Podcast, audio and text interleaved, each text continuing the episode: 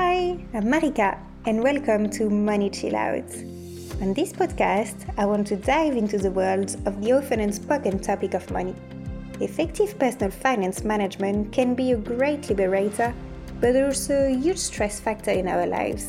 After a 10 year career on trading floors in London, I want to help demystify the intimidating world of finance and have an open, honest, and frank conversation. By opening the discussion, I wish you identify yourself, learn, be inspired, and get empowered. Every other week, I'll be joined by guests for conversation on money, mindset, investment habits, and any best practices they abide by. So join me on this journey as we unpick the complexities of finance and get more comfortable talking about our money.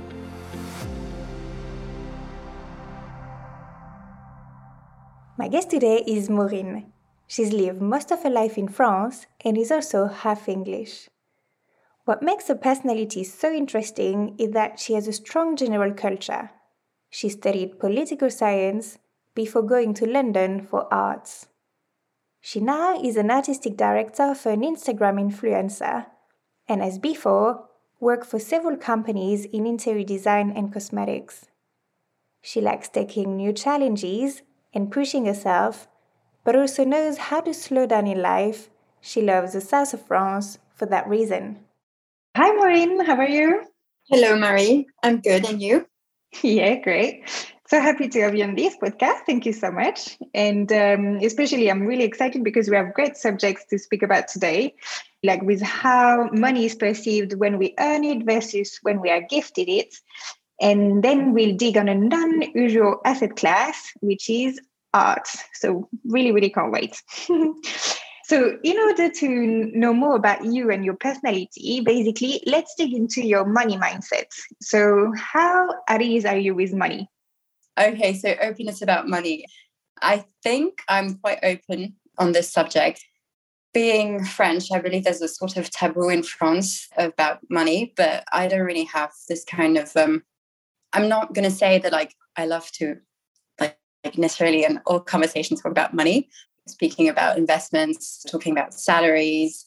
Yeah, I think that's fine. Yeah. And do you speak about it with your friends and your family, or do you see a difference between the two? Well, the difference would be that, like, if we have a discussion about how much we earn, it's definitely not a question I'm, I mean, conversation I'll have with my parents, obviously.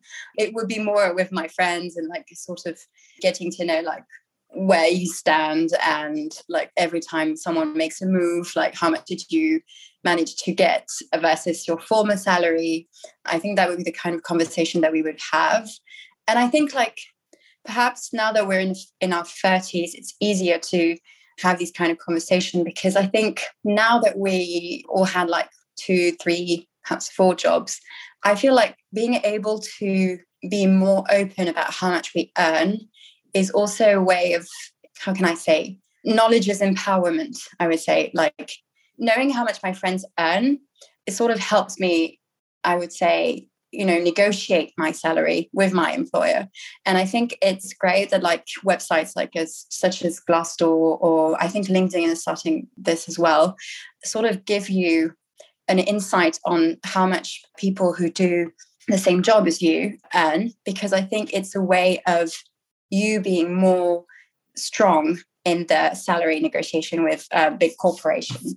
And i think like big corporations have more to earn from like the silence than from people speaking about their salaries. So yeah.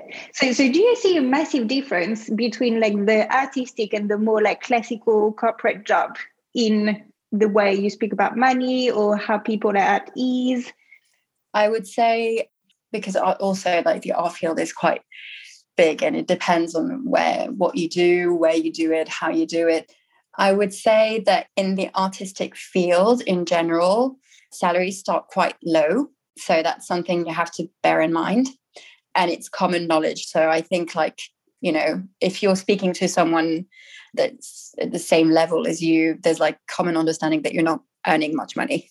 I think that's the reality but then you know like if you work in the art field and that you like work with big artists or if you work in big corporations that make a lot of money then you know that you can also benefit from this and then you're just the normal salary compared to people working in any other field. So yeah no i think it's not that different in the end. Okay interesting. Yeah it's always like passion versus like another job and which one you should you wait more? Yeah. I, exactly. I think the only difference i would see but then it's only my personal experience is that people in the art field are i would say more passionate about their jobs and more willing to work a lot for quite little you know?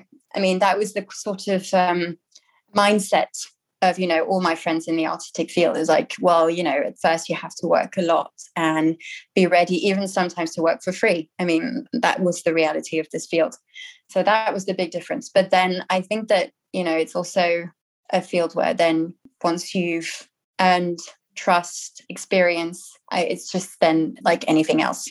Yeah and as long as your values align with what you're doing exactly. then you yeah it's great Cool. So if we go back to more your side, so are you more a big spender or thrifty? Materialist or not? These kind of things like how do you value money? Okay, I'm definitely not a big spender. That I'm certain of. I always know how much I have on my bank account. I know how much I spend by I mean each month.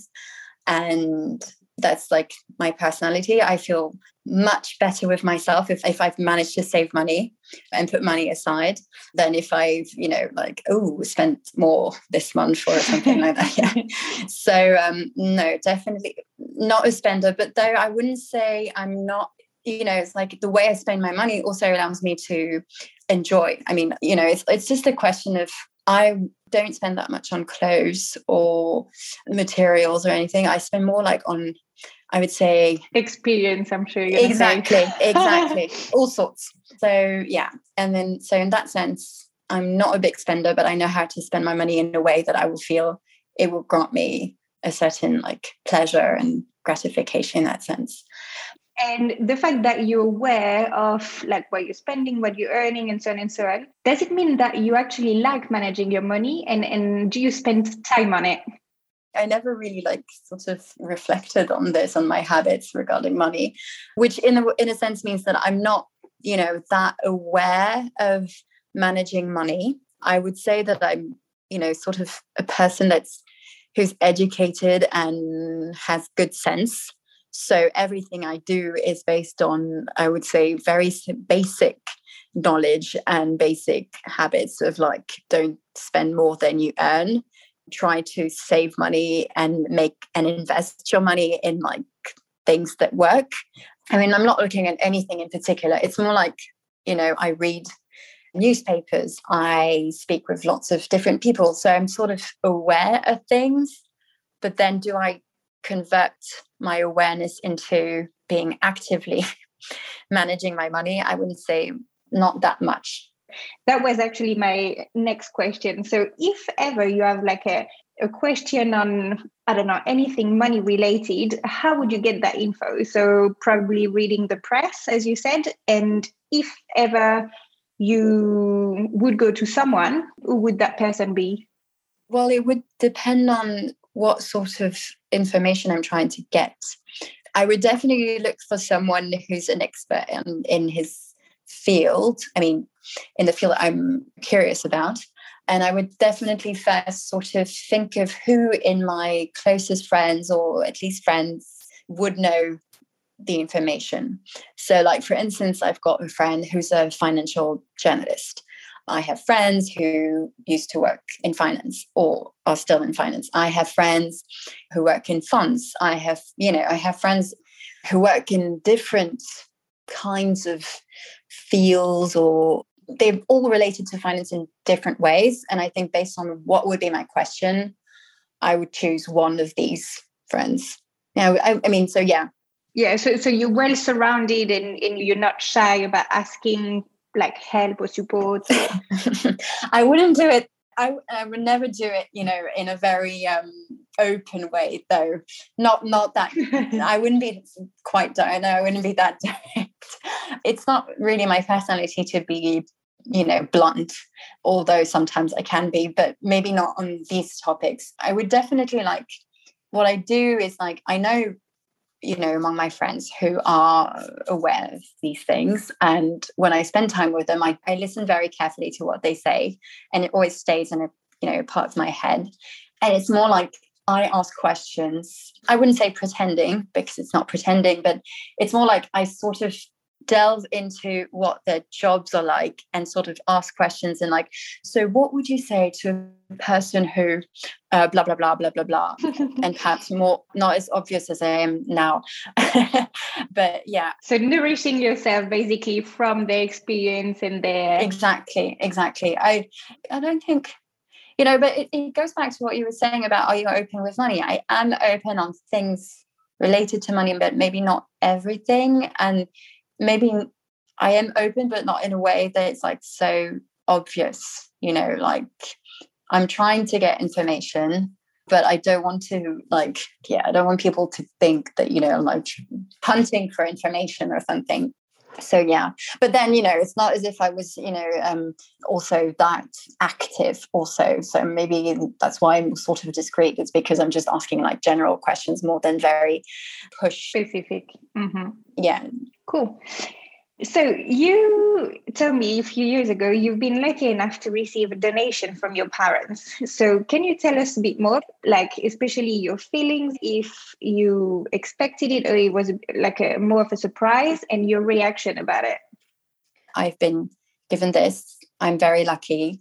It comes like with something greater than just money. It's about like my parents have this ethic of doing all they can for their kids. And I think it's just like, it's a value that I hope I'll be able to keep and also like be able to appreciate what you get and try to make the most of it to be worthy of it. Mm-hmm. I like the conclusions you draw from it. So, did you feel like a, a specific responsibility for it? Yeah, it comes with like how I was raised. I mean, I was never raised in a way where, you know, things are easy in the sense that my parents were like, you have to work hard to get what you want.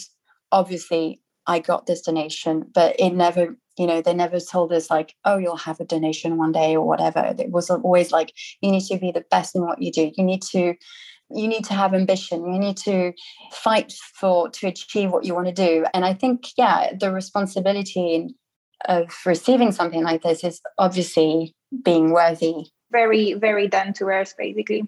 Yeah. That's good. And do you think you would have used that money the same way as if you had earned it?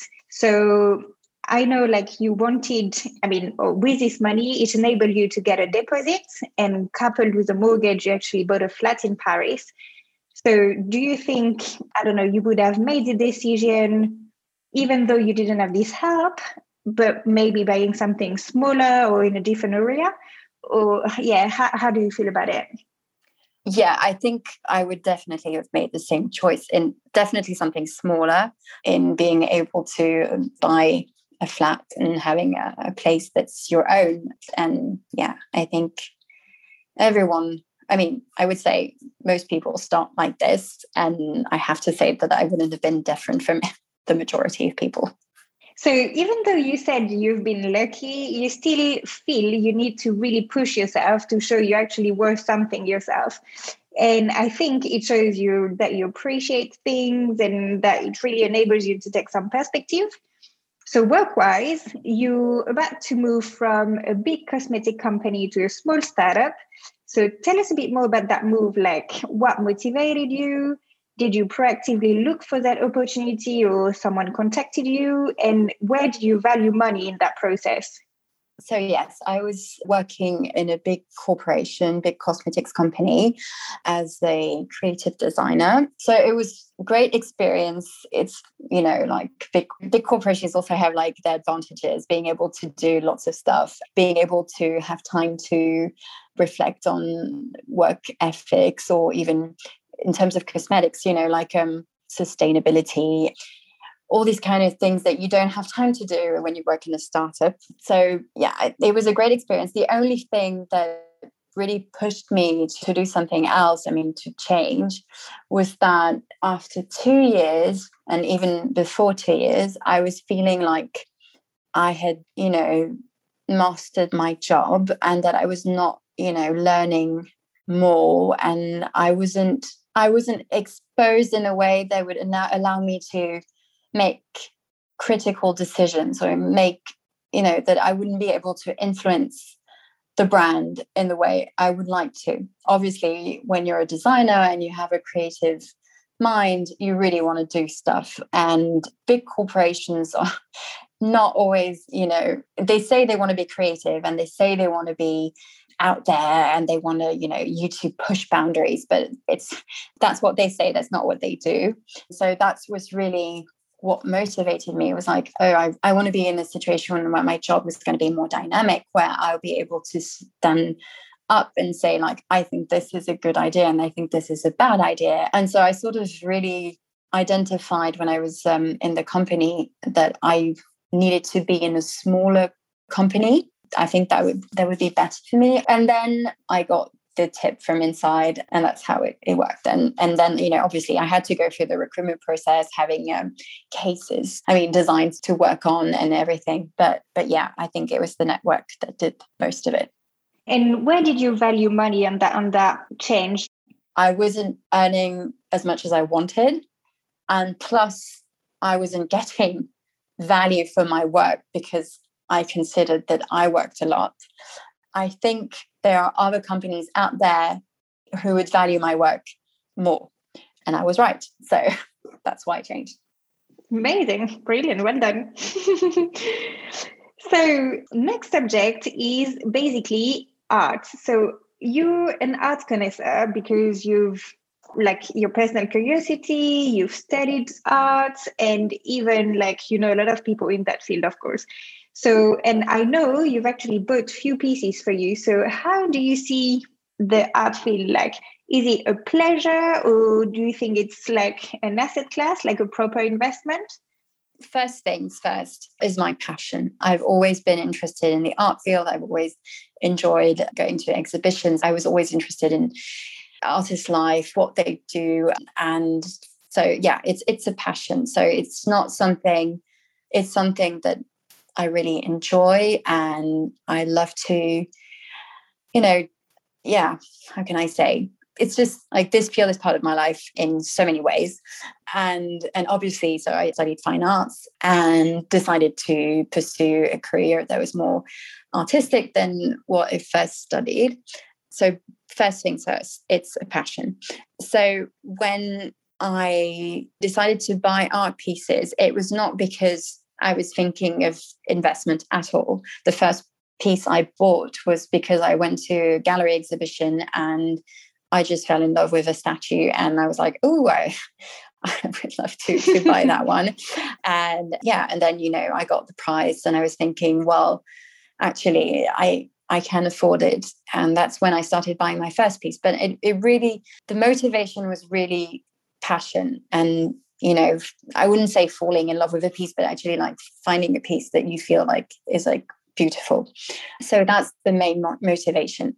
But then obviously being an art enthusiast and you know going to so many different exhibitions having some sort of knowledge having some sort of an eye for the arts i've noticed over the years and like for instance pieces that i enjoyed when 10 years ago which were worth perhaps, I don't know, um, 5,000 euros, today are more around 45,000 euros. And there's a part of me was like, oh, when I was 20, obviously I couldn't afford buying an artwork at 5,000 euros. And obviously today I can't afford buying an art piece at 45,000 euros. so, and it's just like, I'm like, oh, I've missed something in the process. But yeah, so there's a part of me who was like, well, you know, if you can obviously, you know, enjoy an artwork and make a good investment out of it, well then hooray. It's like it's, you know, it's it's just a bonus. But obviously money is not the first motivation for me. Mm-hmm, really clear. So how do you keep track of artists, exhibitions, new tendencies or new way of doing things? Like how do you feed yourself? Well, first of all, I have I receive daily newsletters on the art world. I think I've sort of registered so many years ago and never sort of unsubscribed from these newsletters. So every day I get I get the I receive these newsletters, which I not necessarily read through and through, but at least I read the titles. When I see an article I'm interested in, I, I will read it. I also a subscriber from um, Art Magazine, which I have been for more than 10 years as well, uh, which I receive every month. So yeah, I've got, you know, I've got these subscriptions that help me maintain my knowledge of art and, you know, I'm still aware of things. Then, you know, when you're interested in the arts, you know that there are annual events that sort of um, are necessary to go to if you want to, yeah, be aware of the art world and what's going on.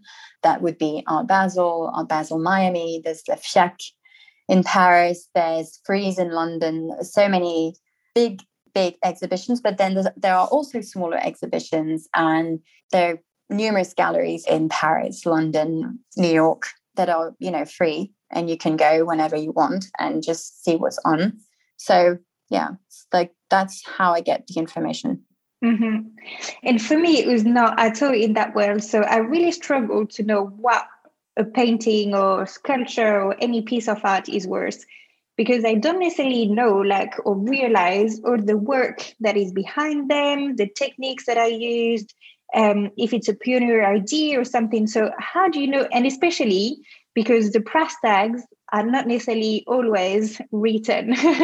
this question, the way you formulate it, makes me, it's actually very funny because it's a very rational way of and a very mathematical way of you know trying to grasp what art is and it's it's not at all the way I would see it. I'm more like intuitive in that way.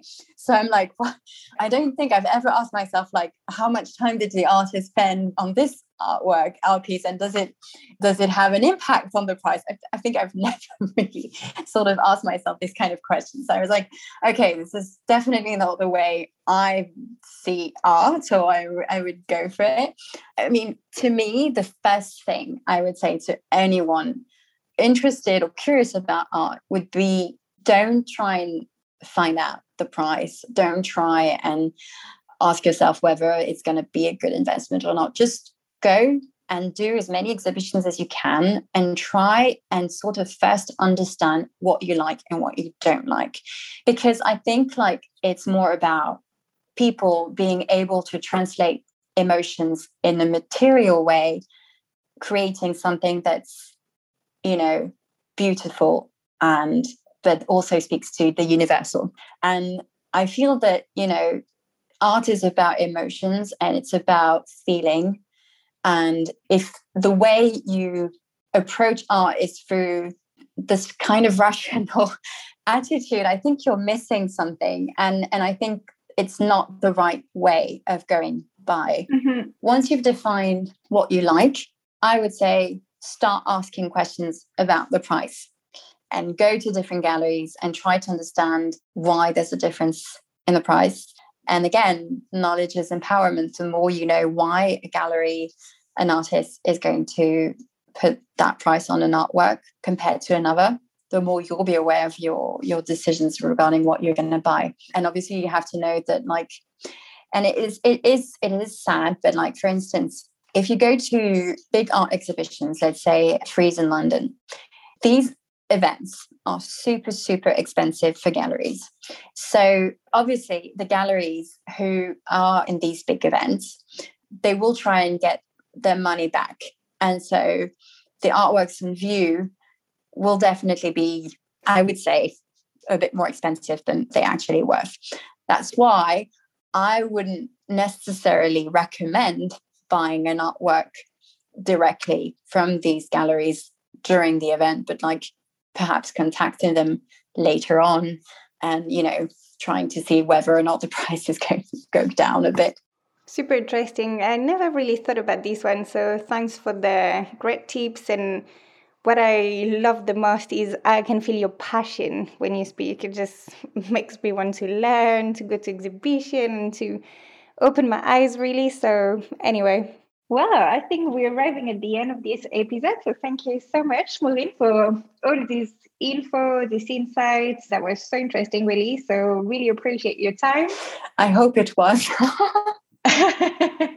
and I'll definitely ask you some more advice myself on art speaking. Uh, sure. Happy to help. happy to help. Yeah. Sounds great. Thank you so much. Thank you. Thank you. Happy to spend this time with you. bye bye. That's the end of this episode. I hope you are as enthusiastic as I am. If you like this podcast, please subscribe and spread the words. And if you want to go further in mastering this beautiful adventure of owning your finances, please contact me on Instagram at moneychillout or on my website at maricafino.com. I offer workshops and coaching to guide you through.